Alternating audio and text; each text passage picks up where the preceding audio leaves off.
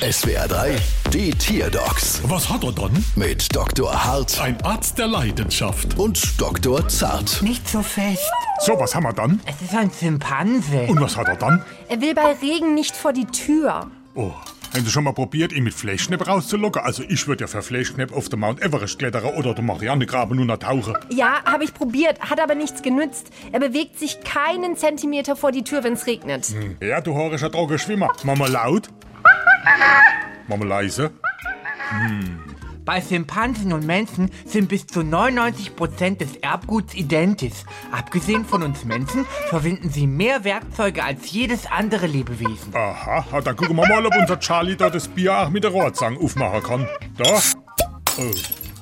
Satz mit X, das war wohl nix. Aber eins muss man lassen, das Bier ist auf. Hallo, Entschuldigung, was machen wir denn jetzt mit meinem Schimpansen? Ah, wir simulieren jetzt mal einen regen Schauer mit der Gießkanne und gucken, was er dann macht.